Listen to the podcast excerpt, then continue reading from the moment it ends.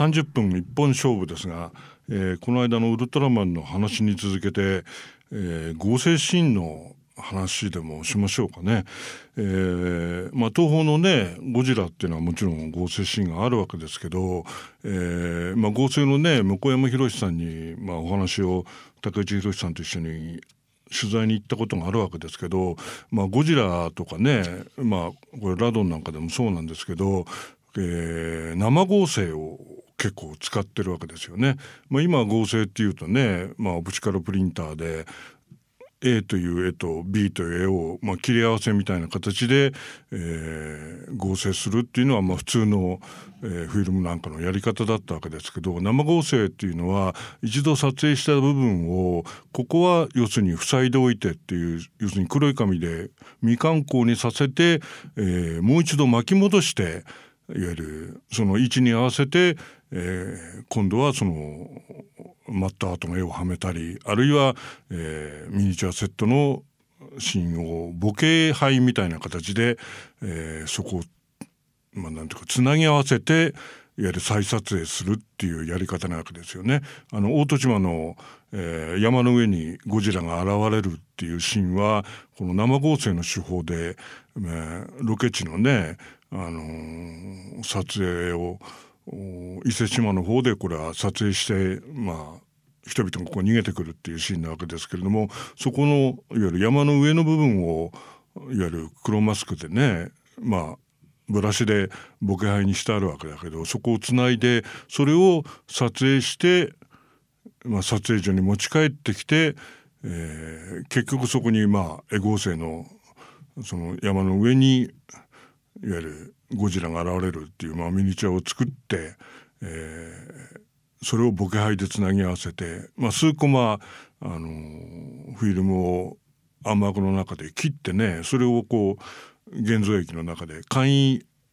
現像ですけど形でいわゆるマスクのズレを直して、まあ、手書きマスクで一コマ一コマ何度もそれの修正を繰り返していわゆるやったものなんですよね。でこの生合成の良さっていうのは、えー、非常に粒子が荒れないまあ、オプチカルプリンターのねその別のフィルムに移すっていう形は当然劣化するわけですから逆にそういう流状を守るために画質のクオリティを上げるためにいわゆる生合成っていうのは結構円谷英二は技法的によく使ったわけですよね。この間あの映画館で見ましたけど「キングコング対ゴジラで」あの高架線でねあの山の上に高架線のある種を作って下をあの自衛隊と新聞記者たちが歩いてくるっていうものすごいいい合成シーンがありますけどあれもいわゆる生合成の手法で、えー、合成したものですよね。えー、一番わかりやすいのが、えー、東方マークですよね。あのこれはね「あのエヴァンゲリオン」でも、まあ、庵野秀明監督の作品だけど、えー、山崎隆監督のね「三丁目の夕日」でもトップタイトルが、まあ、東方にね7つの光がこう回ってるっていうあれはもうスタンダードの頃からマラドンの頃ですけど今度は地球防衛軍のワイドになって東方スコープっていうね名前がついてっていう形で何度も何度もまあ円谷英二組があの撮影したものですけどあれもいわゆる生合成で作ったものなんですよね。東方っていうあの漢字が書いてあるね円形のあのガラス板の後ろにいわゆる円円の中にねこうスリットを刻んだガラス板を後ろで回して何重にいわゆるそれを再撮影していわゆる光をこうあれはね世界にこう7つの光を東宝映画が届けるっていうイメージ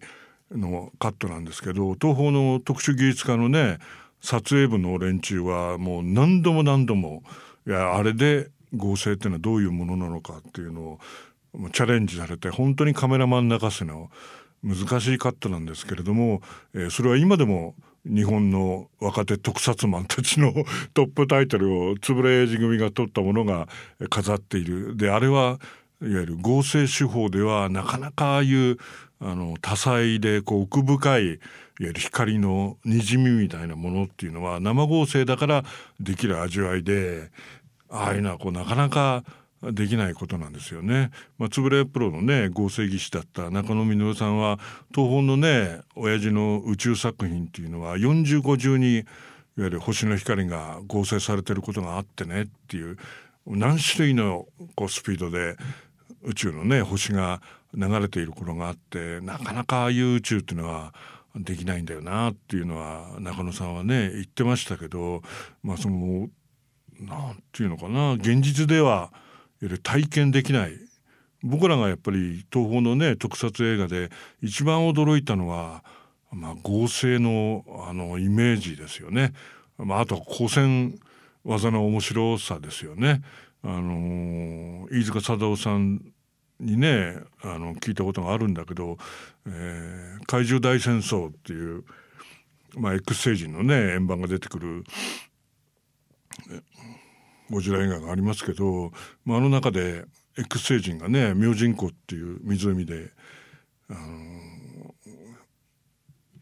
湖の中が光って、まあ、円盤が現れて、まあ、それが湖の上空に浮かんですでに X 星人は地球に来ていたってことがあれでわかるわけですけどそれがこう明神湖の中に眠っているそのゴジラをこう電磁波で空中に引っ張り上げるっていうシーンがあるわけですけどあのー、ゴジラ自体はね空中に浮かび上がるとこうなんか電磁波のこう球体の中にこういわゆる包まれていると。でもこれを要するにその引っ張り上げるにはどうすればいいのかっていうことがもう円谷もイメージは作ったんだけどなんか光線で引っ張り上げる感じが欲しいんだよなって言って、まあ、ある種飯塚さんがそれを仕切ることになってまあいろいろやったんだけども、うん、なかなかアイデアが出ないわけですよね。それでまあ今日はもういいやとあの下手な考え休みに至りだっていうんで、まあ、東宝から渋谷の方にバスに乗って、まあ、ちょっと軽く飲んでいこうかなって言っても渋谷の飲み屋街に飯塚さんは行ったわけですけど、まあ、いろんなねネオンサインが瞬いていてその中にこうチューブ状のね縦にこう円柱状のその看板がこうあったわけですよね。するとそこに丸いネオン管がこう下から上までこうついててそれがこう上下するわけですよねそのネオン管の光が。それとこう見てるとこう2つの光が青とねその赤い光がこう上から下へこうクロスしてこう動いてて、まあ、例えば帝みたいな名前をこう浮かび上がってるわけですよね。それと飯塚さんがそれを見ててああなんか色の違うこうリングが交差すると面白いなみたいに思ってた途端にパッと「あこれは!」と言って要するに電磁波のねリング状の光線がその円盤から湖に向かって放たれてするとこうゴジラがねそれによってこう浮かび上がってくるわけですけど、あのー、その球体がね浮かび上がった時にそのリングの光線がこう上下にクロスしながらこう離れていってその球体になるっていうね、まあ、その前はイカツ状のまるでフックみたいなババンババーンっていってこうあのー光線でね水あのゴジラを引っ張り上げるっていうシーンがあるわけだけどあので円谷さんにねそれを見せたら「おなんか面白いな」っていうよく思いついたなこんな光線をっていうんででまさかねバーのネオンが元ですとは言えないんで「はあ」とか言って飯塚さんはあの褒めてもらいましたけどみたいなこと言ってましたけどね。あのそういうこう動きの面白いことをヒントにこういつでもやっぱりそのカットのことを考えてたんであのパッとそのネオン管からもらったんですよねみたいなことを飯塚さんが言ってましたけどねそういうあのイメージであのやるカットですよね。またあのカットはねあの映画技術であの円谷英二がねあのあの年の特殊技術部門っていうのは怪獣大戦争が取ってるわけだけどここは見せ場なんでいつもにない要するにエフェクトが欲しかったっていうんでねこれ実はその水の中にあの液体酸素をねこうのすとこう一気に解放して爆発して白煙になってこういわゆる湖のように爆発炎が起きるわけですよね。それがこう何かすごいエネルギーがかかったっていう感じがあるんでそれを利用して要するに見せ場なので見せ場だからそういうふうに見せるみたいなね円谷英二のこれ演出法が分かって僕らはその映画技術のね文章を読んだ時になるほどと思ったもんですけどそういうこうなるほどなーっていうねこう光線っていうのはまあ海外はねいろいろなものがあるわけだけど、まあ、日本のあのー、特撮のね、まあ、ある種あのー、アメリカやイギリスにはない面白さですよねそれが逆に僕らをこう特撮班への道へ進ませるわけですよね。で前にねあのペギレが来たっていう、まあ、ウルトラ Q のあの野永瀬さまじ監督のね作品ですけれどもあれの中でもねあの合成シーンで僕らを仰天させたのが氷山の手前に万丈目たちが氷の下にね閉じ込められているあの隊員をあの早く降り出さなければって言ってこう下を見てるとその奥の要するに氷山の向こうからペンギンが近づいてきてでこれはねあの野永さんにあのシナリオに書いてあるその絵コンテっていうのを見せてもらったことがあるんですけどとその野永さんの書いた絵コンテには要するに近づいてくるペンギラと。でそのねあの氷山の上にこうペンギラが書いてあるわけですけどその下にいる万丈梅たちは気が付かないと。でゴジラの、いわゆるペギラの方向気が付くっていうカットがあってそのまんまですよね。もうだからものすごいああ近づいてくる万丈梅たち危ないなんで気が付かないんだっていういわゆる僕らの気持ちを要するに演出家がこうじりじりと待ってるっていうかだから印象に残るわけですよね。ああいうそのなんか合成のタイムラグのエフェクトっていうんですかね。あの中野実さんにねそのウルトラ Q の時はその合成シーンってのはどうだったんですかっていうとやっぱりその親父からね円谷英二からは要するに教えてもらうわけにはいかないから逆にこういう手があるんじゃないかと思ってその逆にその親父は何と言うかなと思って相談して円さんからはねそれはこうしろとかあそれはできないから諦めろとそんなことができるんならその俺らが東宝でやってるよとそれはすごい難しい技術だぞって言ってそのズームレンズのね合成シーンみたいのをやってみたいと。あのー、206便のパイロットのね主観で要するに操縦席の窓の向こうに渦があってそこにこう渦の中にカメラが突っ込んでいくっていうカットもそうだし、まあ、あれはあのすごい編集であのうまくなじませてますけどバルンガの時もその奥にそのバルンガがいてズームレンズでその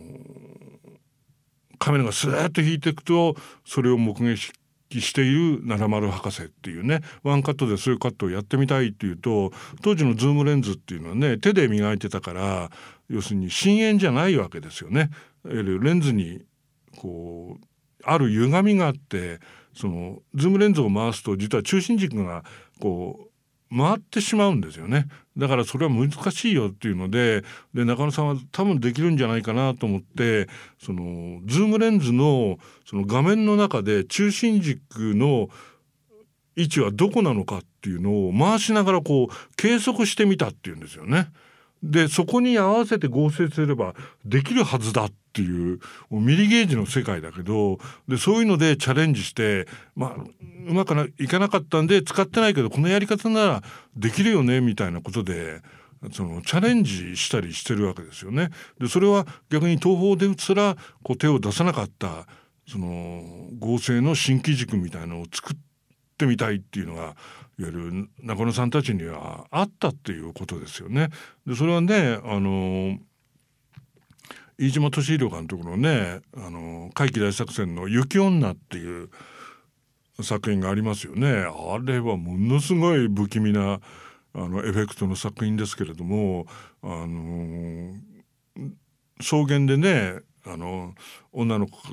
子にそのダイヤをよこせと言って結局追いかける犯人があの地平線の彼方から雪女が現れてその逃げるんだけどそのそのままそのなんていうか追ってくるっていうね合成されている雪女が。でそれをまあ、当然ね移動車なんて使えないですから車で要するに移動しながらそのは逃げていく女の子とねその追いかけた犯人と逃げていく犯人を要するに追ったわけですけど当然車でその道路を走ってますからがたるわけですよね。で通常にそこに合成してしまうと手前の合成されているとこはがたっていて奥の要するに雪女はいわゆる揺れてないとその全然おかしいわけですよね合成シーンで。でそれでいわゆるこういう画面だからもうこの手しかないって言って中野実さんはその画面全体のガタリをフィルムの中で計測してそのガタリに合わせて後ろの合成してる雪女をこう上下動させてんですよね。同じリズムで上下動するから見事にそのガタリに合わせて後ろも動いてて、まあ、手ぶれみたいな合成シーンになってるんですけどものすごい精度ですよね。でしかもね、あのー、飯島さんは実はそういうやり方がすごいうまいんだけどって言って、あのー、滝のところでね、あのまあ、犯人は雪女に追い詰められた結局崖から落ちるわけだけどそれを覗き込んだその雪女がひょっとこう身をね乗り出してその落ちていった犯人を見ているっていうそのひょいっていうそこのアクション付けですよね。これが聞いてんですよ。僕らも中野さんに言われた時に「ああれどうだった?」って言うと「あれがいいです」ですよねっていうとそうそうあれがね飯島さんのうまいとこなんだよねっていうもうバルタン星人の時からそうだったって言ってましたからねあのー、ビルのね屋上から要するに向こう側にねバルタンが起き上がってくる時に普通のあの特撮監督ならばまあいわゆる監督ならばねいわゆるスーッと出てくるんだよなっていうあの合成されてる宇宙人っていうのはさみたいな。でも飯島さんは一度起き上がってから上に来るんだよねっていう。でしかもそこに赤いエフェクトのスパークを入れてさみたいな。色でもそこに実はメリハリがあの光の中に出るようになっててもうこれはあのー、自分でやっててもうまいなこの人はと思ったよねっていう、あのー、バルタン星人ってのはもちろんあの分身シーンっていうのもねすごい苦労したところなんだけれどもあの、ビルのね屋上の向こう側に立ち上がってくるバルタの星人ってのは聞いてるよなって中野さんは言うのね。あのそれで前にねあの実相寺昭夫監督のねあのテレスドンが出てくるあの、まあ、地底人のエピソードだけどあれもまあ実相寺さんとねいろんなやり取りをしてどうもうまくあの言ってることが分かんねえな みたいなこっちが言ってることも伝わってないのかなみたいな最初困惑したらしいんだけどもあのそれでもねこれは監督の注、まあ、実相寺監督の注文なんだけどあのあれね TBS のとこで撮ったんだけどビルとビルの間にあの地底人のね女が走っていくと向こう側にテレスドンが暴れているってていうカットがあるだろうっていう。で当然あのサイズでね撮られるとテレスドンなんて入らねえんだよなっていうほいで監督これ入らないですよって言ったらいやそれでいいんだと。あの全身は後で見えるからここはあのこのあれでやってよって言ってそれで合成してみるとその見えないっていうところがその怪獣の巨大さを出しててあれはあの感心したよねってあ逆に見せないことがこういう巨大さを演出することができるのかっていうへえって思ったよねっていうでそういうその合成演出っていうんですか？そういうのっていうのが実はその演出的なエフェクトですよね。でそれがないと実は合成シーンっていうのはその本当に絵で描いてるような合成シーンになっちゃうのね。あのなんていうのかな。だから合成のうまさっていうのはね、まあ、僕らを特撮に引きずり込んだ要素なんだけどなかなかねその良さっていうのをやっぱ人に分かってもらえないっていうかね僕らもいろいろな言葉をね費やして喋るんだけれどもあのウルトラマンっていうのはね実は最初あのカット数が稼げなくて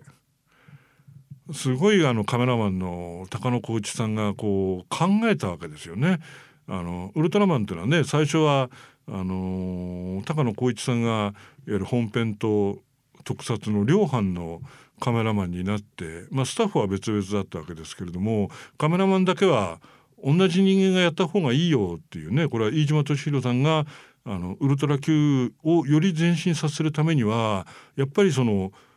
一般体制の方が本来は理想的だと高野君やれるだろうと言って、まあ、始まるわけですけれども逆にそのカット数が稼げないわけですよね。まあ、当然両方を取ってますからで一体どうすれば特撮の方のカット数を稼げるだろうかと言って高野さんが選択したのが手持ちでスタジオの上に上がっちゃうっていういわゆる画面の中で撮るっていうねでそれがあるウルトラマンのアクティビティさを生み始めるわけですよねステージの外から撮ってるんではなくてそのクンズホグレツの戦いになった時にカメラマンも手持ちカメラで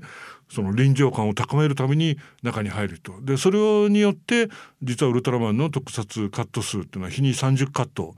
いわゆる稼げるようになるわけですよね。で当然、あのー、来たのは誰だっていうねケロニアなんかが出るあたりっていうのはもうそのやり方が逆にスタッフの中にも板についてきてましてケロニアというね人間型のいわゆる怪物とウルトラマンという格闘戦ができるっていうのでもう高野さんの演出としてもものすごいこうなんていうか踏み込んだ演出をやっていてでもその中でやっぱ僕らを喜ばせたのはいわゆるアタック光線ですよね。もうウルトラマンのねあのスペシウム光線っていうのはあの飯島さんはね別にあの大友商事が開設したあのプラスとマイナスのね電気をスパークさせていわゆる打ってるっていう怪獣図鑑の解説を読んだ時にこんなこと考えてねえよみたいな飯島さんはびっくりしたって言ってましたけどあの逆にスタッフの中にはこのなんか左右の腕からエネルギーが出るんだっていうので実はウルトラマンというのは途中から意図的に腕をクロスさせて技を放つっていうのをやり始めるんですよね。でしかもそれの完成形がアタック光線ですよね。あの両腕をね腰にダメてと拳のところにブーンっていうこうなんかエネルギーの波動のこうなんか虹みたいのが浮かび上がってそれをわーって言って腕を突き出すとその腕に突き出した腕にぐるぐるぐるぐるっと回って渦状の光線が飛んでいってそのケロニアに立ってねケロニアの全身がガクッと止まってバババって爆発するっていうねもう当時見た時になんてかっこいいんだって思いましたよね。八崎降臨っていうのもまあびっくりしましたけど海水祭追本と来たのは誰だってのはもう目が覚めるようないわゆる光線技のテクニックでしたよね。まあ、ある種ウルトラマンが開花した頃だったんじゃないですかね。こうだから見ててもすごい面白い。まあ、ウルトラマンってねわざとその漫画風にあのー、やってるところもあってねあの八つ降臨がねグビラの角に引っかかってぐるぐると回されて飛んだりとかねあのゼットンのバリアに当たってパリンと割れるっていう割れるか普通みたいなで僕は思ったもんですけれどもまあなんというか合成のイメージっていうのがね逆にウルトラマンウルトラセブンあたりでこう第2段階に入ったっていうのが僕らの感じでしたよね。何かこう東宝で見てた僕らのそのなんか合成イメージっていうのがこう何かぐんとね頭一個出たよなっていうのが、まあ、感じた部分ですよね。またねそれぞれの会社にあの合成のね味わいっていうかあのそういうのがあってあのなんていうのかなああいうところがそのなんか特撮のねこう妙味っていうのかな僕らが、あのこだわるわゆるこの作品を作ったスタッフのことが知りたい話を聞いてみたいって思ったのはやっぱりその合成シーンがやっぱり出発点ですよね。あのー、実相寺明夫さんはね俺あんまりその合成のイメージはね飯島さんほどうまくないんだよなと言って苦笑いされてましたけどねそうは言ってもね実はあのー、実際の映像イメージにはならなかったけどあの恐怖の宇宙船のねコンテナなんかを見るとあのー、グラスタワーっていうかね全面いわゆるガラスでできているビルの壁面にそのガバドンが映っているみたいな映像イメージっていうのはあれ実相寺さんの注文なんですよね。あるいは止まっている列車の向こう側にあのガバドンがいるっていうあのいわゆるなめ越しのいわゆるガバドンみたいなものの構図の主張っていうのは実は実相寺さんがやってみたくてこうしょうがなかったあ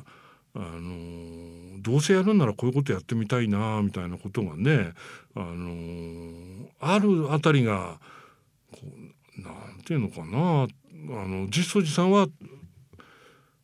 飯島さんと違ういわゆるアプローチの合成の仕方ですよね。あの怪奇大作戦のねなんていうのかなあのリアリスティックないわゆる画面の中にあの氷漬けになるねカキーンっていうあのまた音がすげえ嫌な音なんだけどあのこのエフェクトのタッチっていうんですか？あのさえざえとこう冷え冷えとしたあの現実のねカットの上に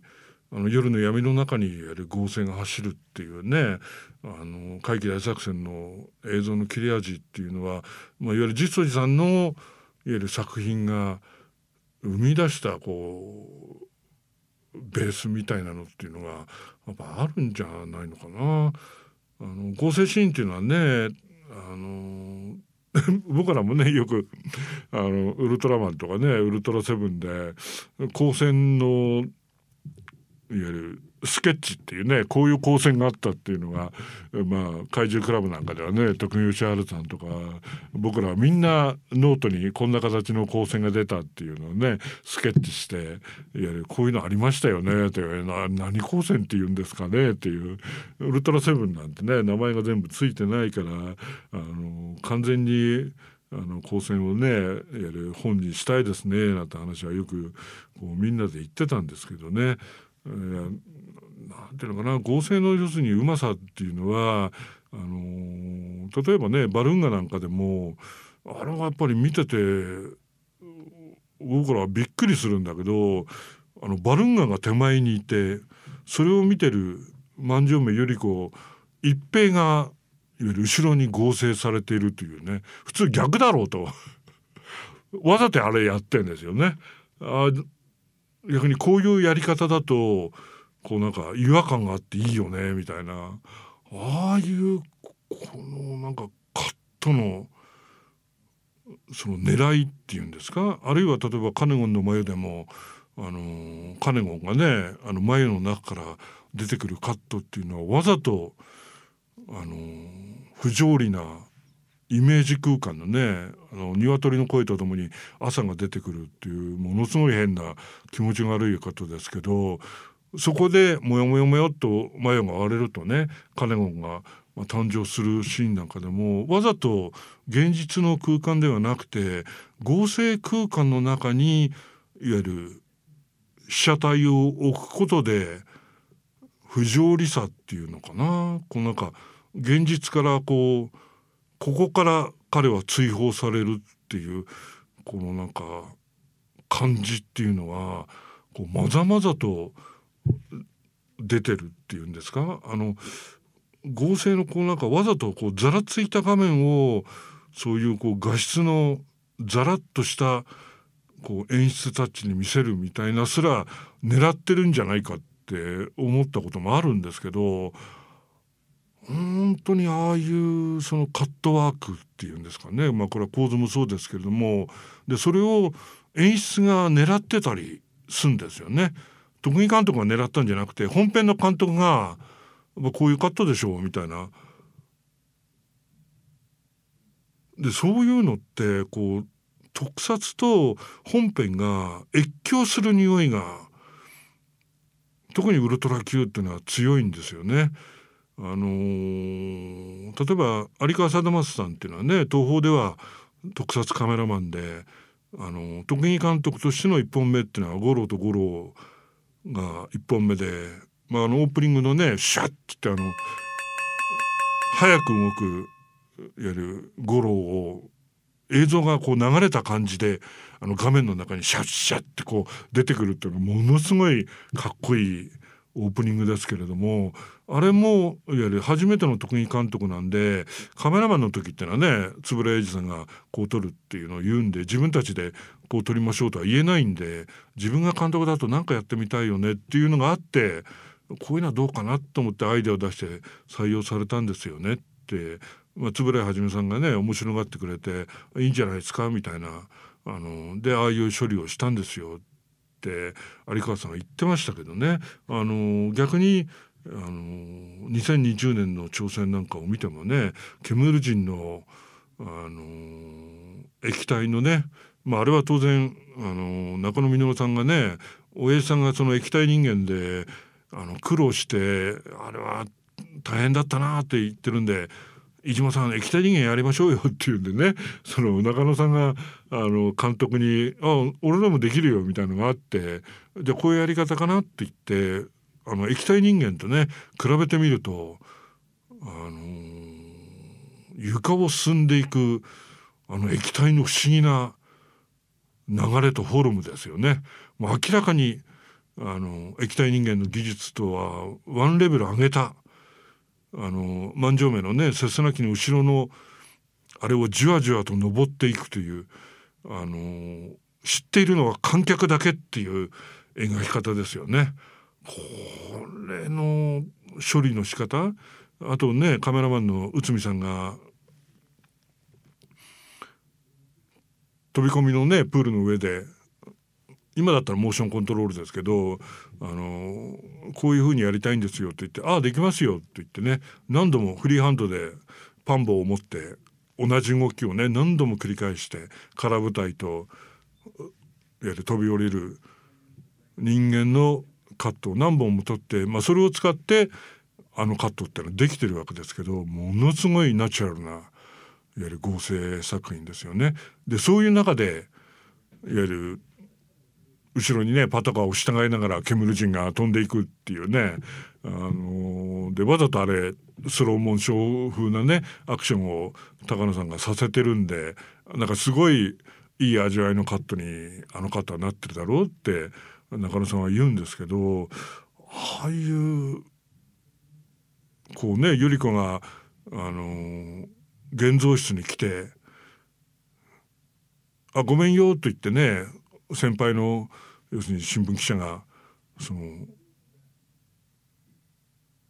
現像台のねとこに取り付いてはって瞬間にネガ像になってスーッとこう消えた時にねあの単純ないわゆる下から上への切り方じゃないんですよね。明らかにあの歪んだ形でその触れたところから消えてるみたいな感じで頭が残ってんですよね。ものすごいタイムラグのあるその人間の消え方。でここのね飯島さんが狙っているその忍び寄る人間以外の侵略者の手みたいな感じがね出ててでそれを僕らは要するに合成シーンで味わって、まあ、もちろん光線技もいろいろなエフェクトの工夫があるのは分かってるわけですけど逆にあのメイキングをねいわゆる作り手たちの人たちから聞いてみるとそこにはその技やねアイデアではなくて実はテクニカルなエフェクトっていうのがね本当にミリゲージコマ単位で計算されているっていうのがあるんでね。あの合成シーンはね何度やっても何度要するに取材しても息を飲むことばかりですよね。それは実は今のデジタル合成も同じでデジタル合成のアイデアっていうのは実はその生合成の時代から鍛え上げたどうお客を息を飲ませるのかっていう部分にいわゆる合成マンたちはもうずっと戦い続けてるっていうことなんですね。まあ、合成の話はねまた具体的な作品を挙げてね、まあ、そのカットを見て喜んでもらえるようにねお話できればと思います。えー、30分一本勝負は今日はここまで。